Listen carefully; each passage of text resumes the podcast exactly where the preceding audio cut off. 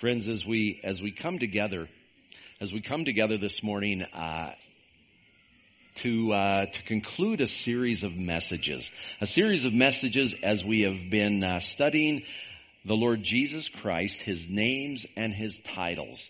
You know, I've never counted them all, but years ago, the evangelist Billy Sunday, after going through his Bible, looking at not only the names of Jesus, titles, uh, prophecies concerning him, allusions to him, found approximately 256 different names and titles.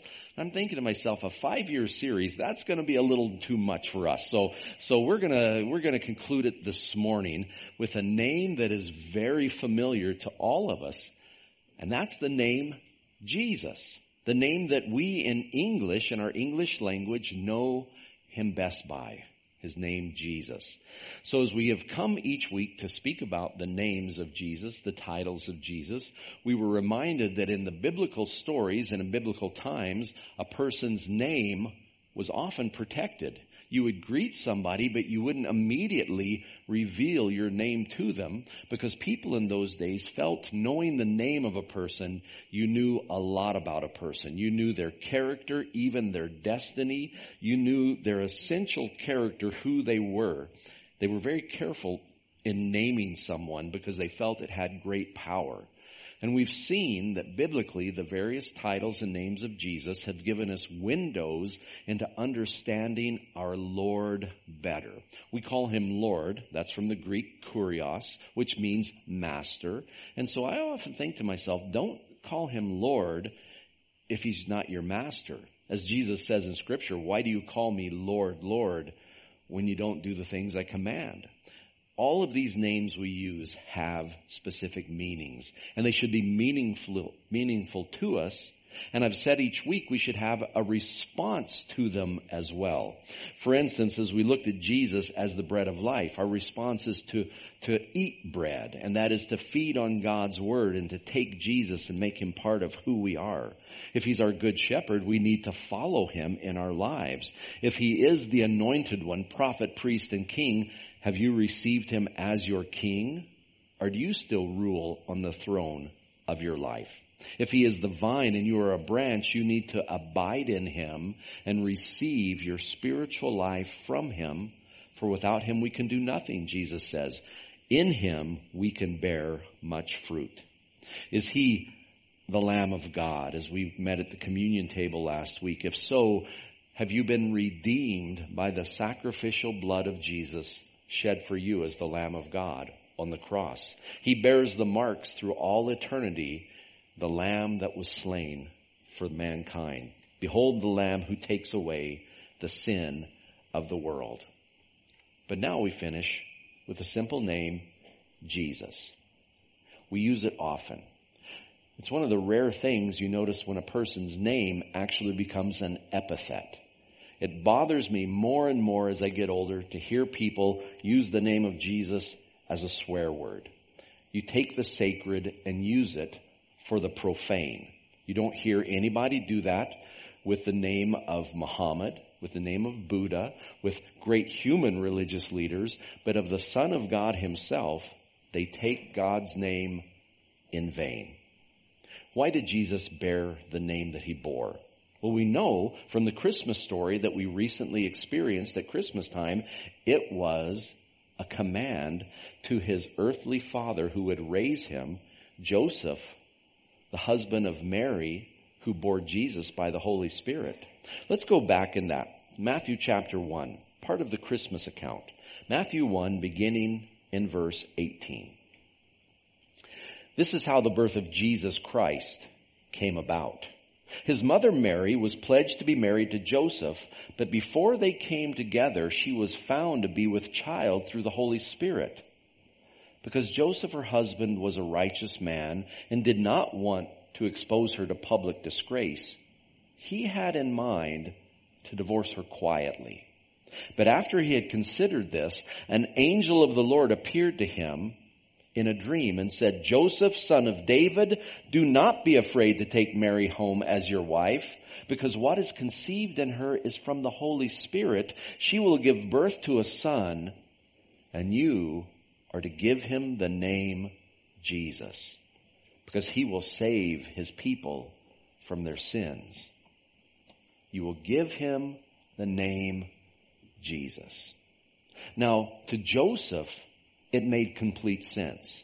Translated from Joseph's language, which very likely was Aramaic, Aramaic is not Hebrew. In fact, in Jesus' time, most people couldn't speak Hebrew. They'd understand a bit of it, but that was the language of the biblical text. That was the language the priests and the scribes and the Pharisees, those who could read Hebrew in its original language, the Old Testament, they knew Hebrew. But remember when God's people were taken into captivity to Babylon, they adopted the language of the Babylonians. It was a cousin of Hebrew called Aramaic. And they brought that language back with them, and that was the main language, very likely, that Joseph would have spoken. He would have understood Koine Greek, the Greek of the marketplace, because he was in business. But the name Jesus had specific meaning in Aramaic and Hebrew that we miss completely. You are to give him the name Jesus. Now it's not the Greek name Yezu. That's a Greek transliteration of the name the angel commanded. Let's look at that name. What was it? How did it look in Hebrew? Yehoshua. That's who he was commanded to name him. It's an Old Testament name. It's a name that we know first as Joshua, the right hand man of Moses in the Pentateuch. Joshua, son of Nun. Yehoshua means Yahweh saves. Yahweh, the covenant name that God revealed to himself to his covenant people Israel. Often it sounds very much in Hebrew like I am.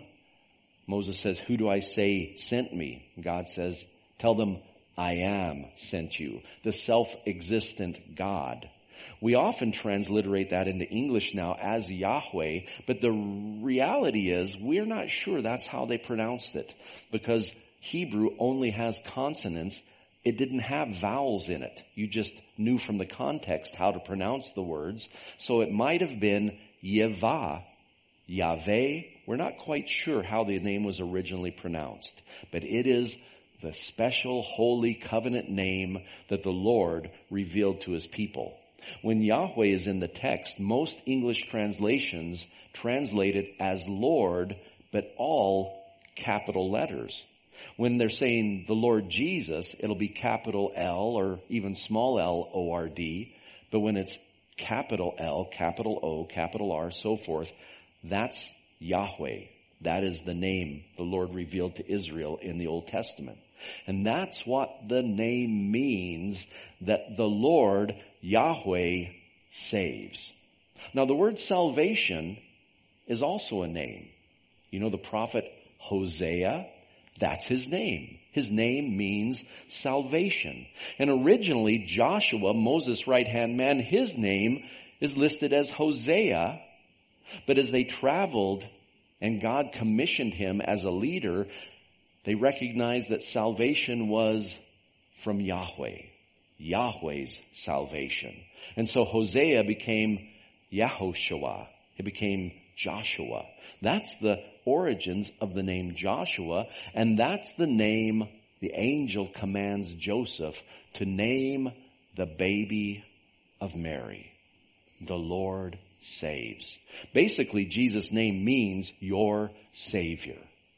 What a beautiful name. The name Jesus is the name Savior. When we say my Savior Jesus, we're saying my Savior, Yahweh's salvation. That is the meaning, the core of Jesus' name. Now let's look at first our salvation in Jesus, the one given the name Savior, and then what that means to be saved in Jesus' name. Salvation in Jesus' name. Now we've talked about it. When you do something in someone's name, you're doing it on behalf of that person. We do that. We use it rarely, but we still use it that way in English. I come in the king's name. Well, that person who tells you that, he comes by the authority of the monarch. He's there in the monarch's place. So when you do something in Jesus' name, including being saved, it's Jesus himself who's doing the saving. Our salvation is in Jesus' name. It's in Jesus. The name stands for the essential character, the very person that's being spoken of.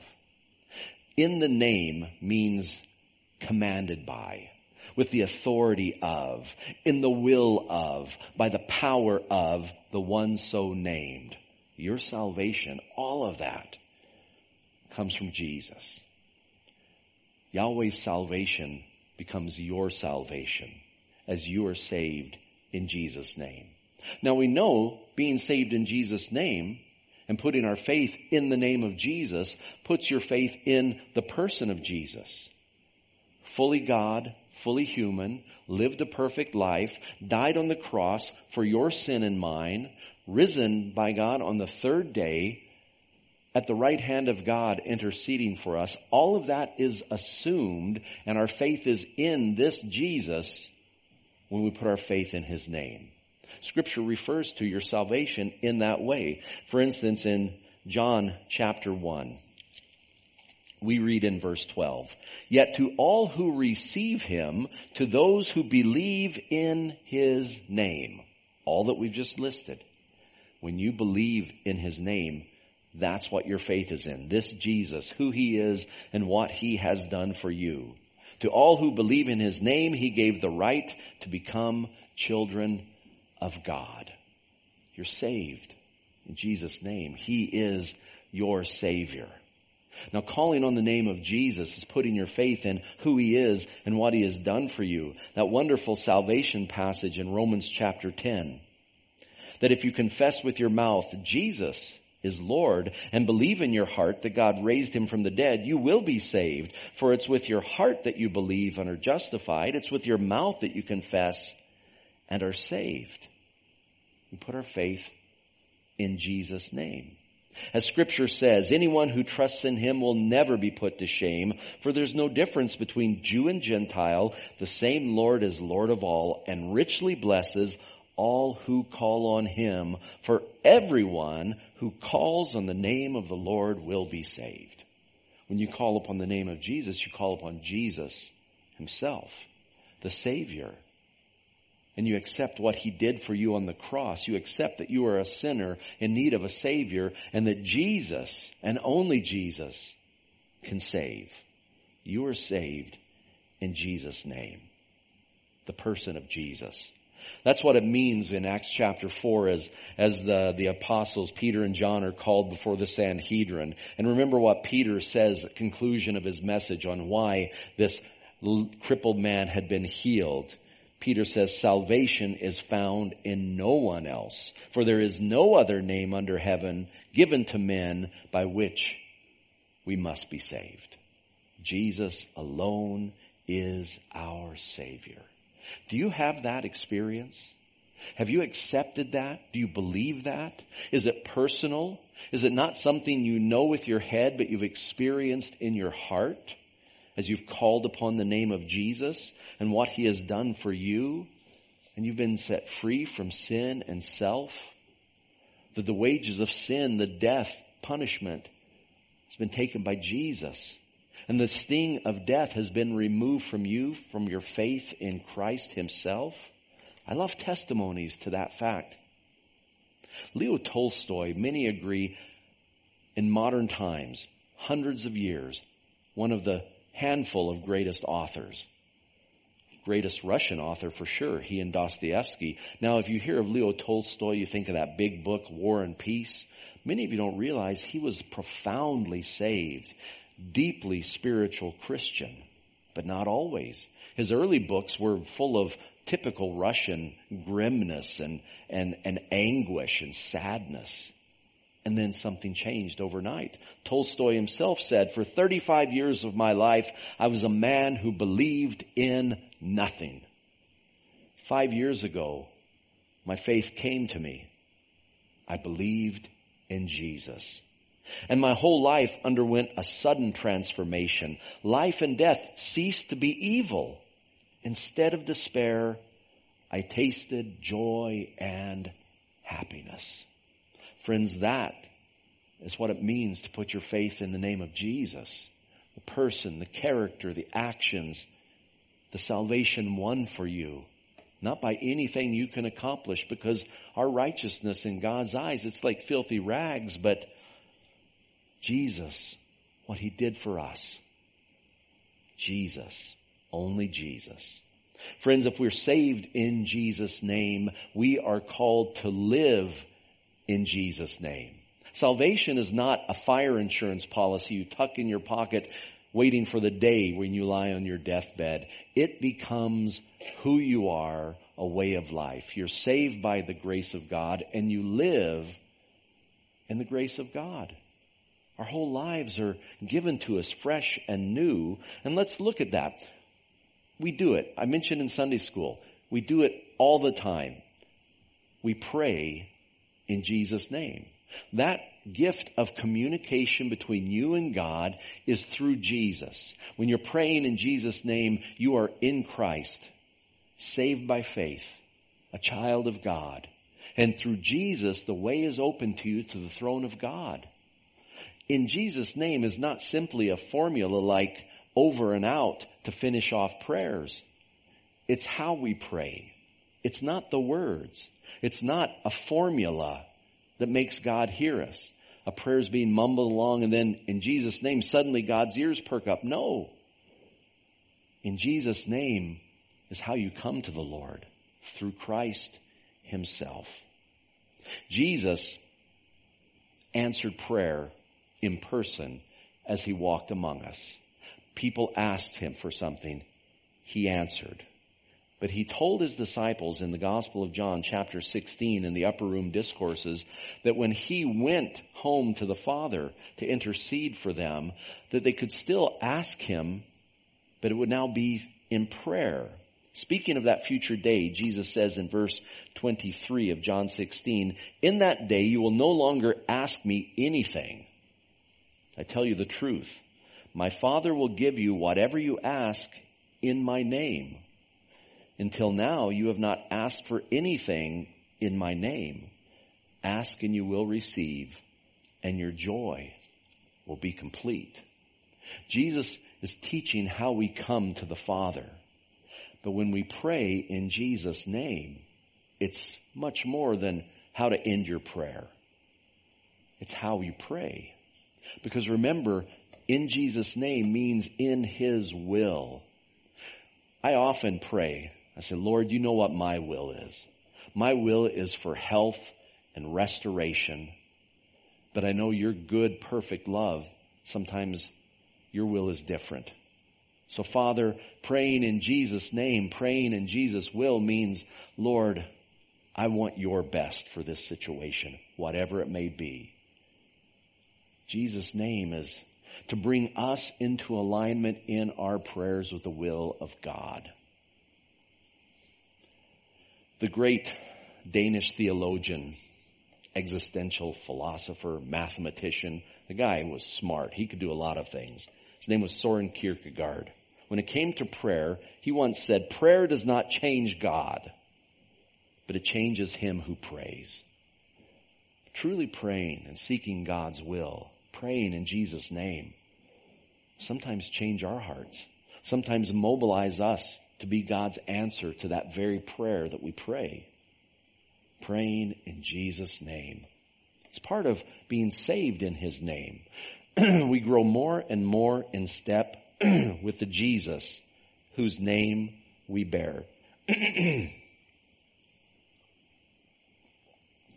next thing, being saved, living our lives, saved by the Savior, Yahweh's salvation in Jesus' name, is healing in Jesus' name. Now you may say, well, healing, we're Baptists, come on. But the reality is, in all of these, what I see in the Bible is that when Jesus ascends to the Father's right hand, he remains in the hearts of his people.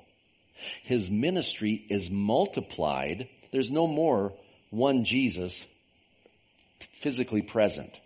He's now present in the little Christ, the Christians. And his ministry is multiplied throughout the world as the Spirit of Christ, the Holy Spirit, indwells God's people. And I see the ministry that Jesus begins in Galilee in the dusty roads of Judea. I see that ministry continued throughout the book of Acts. And I see it continued to this very day in the lives of people. Now, miraculous healing, it's not always present. We always pray for healing, but we know God uses sometimes the wisdom of doctors, modern medicine, but all healing is of God. Whether it's miraculous and in an instant, and I've seen that in my ministry. I've seen a profoundly deaf little girl, just through prayer of a church, receive her hearing. I've seen people who I anointed and fully expected and prayed over them to be doing their funeral. When I returned from holidays, they were home and healthy. God's healing was far bigger than my own faith. But ultimately, all healing is from God. You know, if Jesus healed the sick as they came to him, what are the people of Jesus doing today?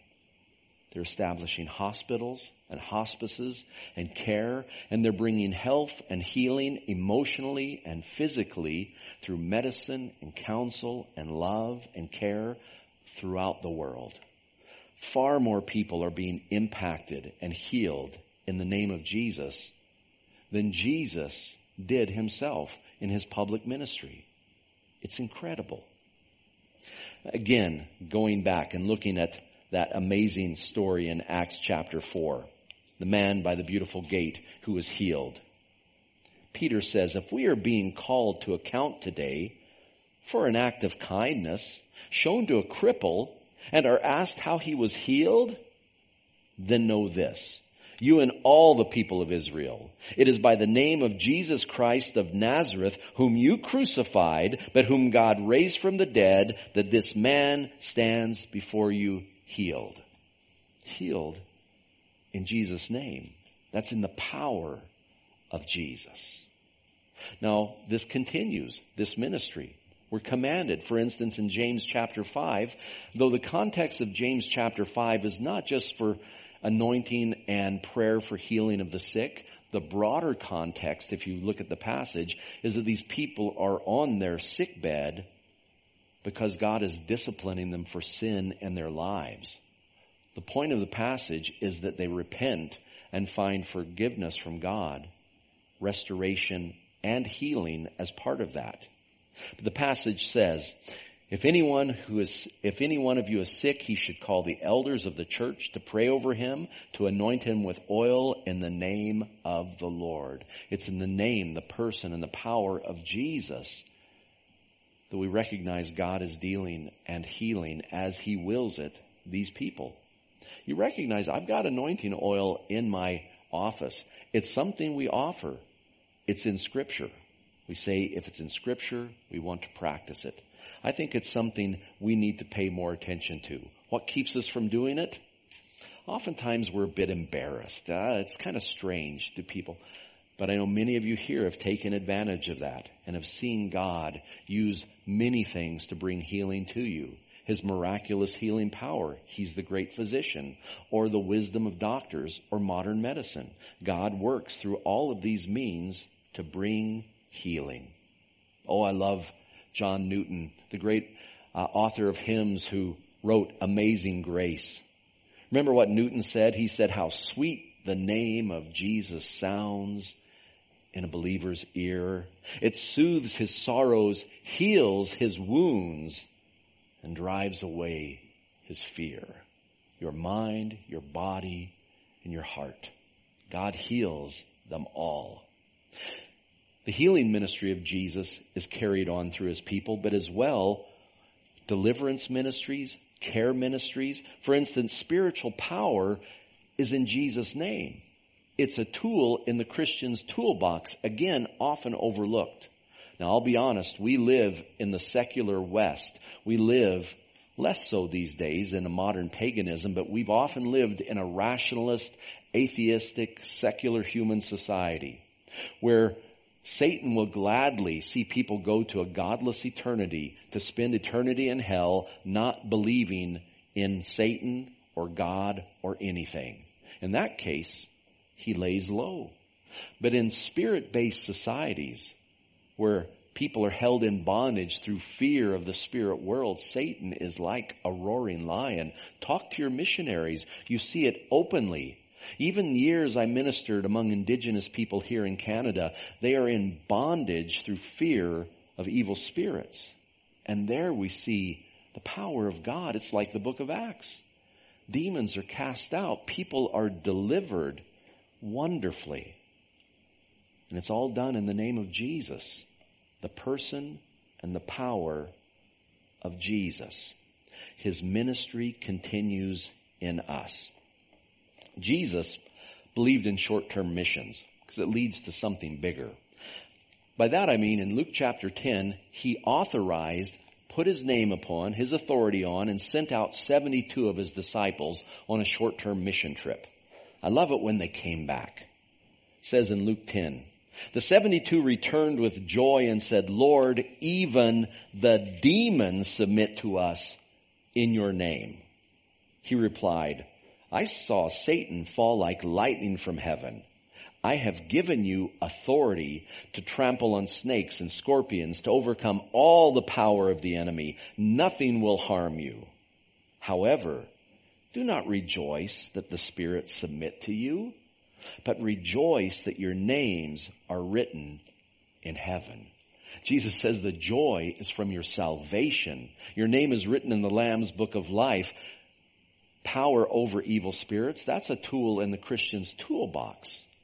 We are in spiritual warfare, and all too often God's people withdraw from the battlefield when we should go in the name of Jesus. You know, because the name of Jesus, it's not magic. Magic is thinking you can use certain words in Jesus' name like an incantation that somehow you will harness power to get your will done. That's not how Christians pray, and it's certainly not how you have authority over unclean spirits. That mistake was made, remember, in the book of Acts by the seven sons of Sceva. You know, the Jews throughout the Roman world were known as exorcists. That whenever the Romans were troubled by evil spirits, call upon a Jewish holy person and they will come and cast out the demon. Because they did, as Jewish people, worship the true God. But during Christian age, something changed.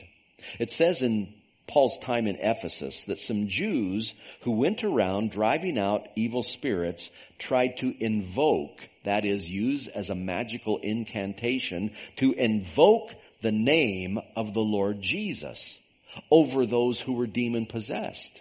Now, if a Christian does it, we're in the authority and the power and the will of God, and the demons are cast out. But if somebody who doesn't know Christ tries it, different outcome. They would say, in the name of Jesus, whom Paul preaches, I command you to come out. They knew of Jesus secondhand rather than him living in their hearts and working through them. I command you to come out. Seven sons of Sceva, a Jewish priest, were doing this. One day the evil spirit answered them, Jesus I know, and I know about Paul, but who are you? Then the man who had the evil spirit jumped on them, and overpowered them all. He gave them such a beating that they ran out of the house naked and bleeding. One of my favorite stories from the book of Acts. Really a good story. Makes a strong point. Talk about learning a lesson the hard way. But this is part of who we are. The ministry of Jesus healing, caring, feeding, teaching. It continues through us. We see it today in Christian hospitals, in Christian schools, in care ministries. The power and the love of Jesus is multiplied as we minister in His name. But what about you personally? And we conclude with that. The final part of being saved in the name of Jesus by the person of Jesus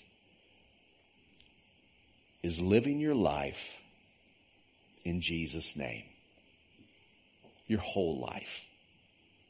Not an hour or two Sunday morning and maybe part of a day in the middle of the week, but your whole life. Saved by grace. Live by grace. Saved by Jesus. Christ in you, the hope of glory. Jesus living in you and through you. That's living in Jesus' name. I've mentioned before, but you know, we moved around a lot when I was a boy and I was so thankful that in the early 70s, I don't know how we found about it. I, somehow my parents learned that across town, all the way across San Jose, California, there was a little church plant that of all places was taking place in a, a seniors community. And in that seniors community, they had a common area. They lived in condos, but they had the common area, which had meeting rooms and kitchens and little gymnasium. And a church was being planted there. I don't know why or how we learned about it, but we showed up there. And it was a North American Baptist pastor, a veteran pastor who'd planted many churches, and he, in his older age, he and his wife, Aaron and Dorothy Bueller, were planting their final church for the grace, for the glory of God. And you know how it is, you have your whole family and then God surprises you with that change of life baby later. You have one much younger than all the others. Well, they had a son my age who was still at home with them. And he became my friend. And Pastor Bueller, Pastor Aaron, out of all the pastors I had in my life, when I talk about my pastor, it was him. And he loved us. He was much older than us. But in that church, the seniors had the biggest impact on we teenagers. Pastor Bueller loved us, take us into his home, and mentor us. Our Bible study teacher for all the 13 to 17 year old kids was Isabel Barban, who by then was, uh, she was, if she wasn't 80, she was within shouting distance of it. But she understood teenagers and what we faced and who we were better than anyone I'd ever met. And she opened God's Word to us because she had a profound love of the Word of God. And it was accessible to us.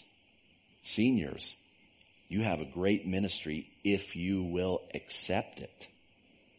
But something Pastor Bueller, he often referred to. He said, you know, it took me all the way to my college years before God impressed this verse on my heart. And he says, I've tried to live by it ever since. It's from one of Paul's lesser letters, Colossians. Colossians chapter 3 verse 17. And he would read it to us. He said, and whatever you do, whether in word or deed, do it all in the name of the Lord Jesus, giving thanks to God the Father through him. Pastor Aaron said, I learned that if I can't do something in Jesus' name, I shouldn't ought to be doing it. If I can't take Jesus with me when I go there, I shouldn't go there. If it's not worthy of Him, what I say and do, I ought not to be doing it. I should be trying to live out the love of Jesus as He lives in me. Whether we're at home, how we conduct our family life. Is your home a reflection of Jesus? At school, do the teachers think there's something different about that student?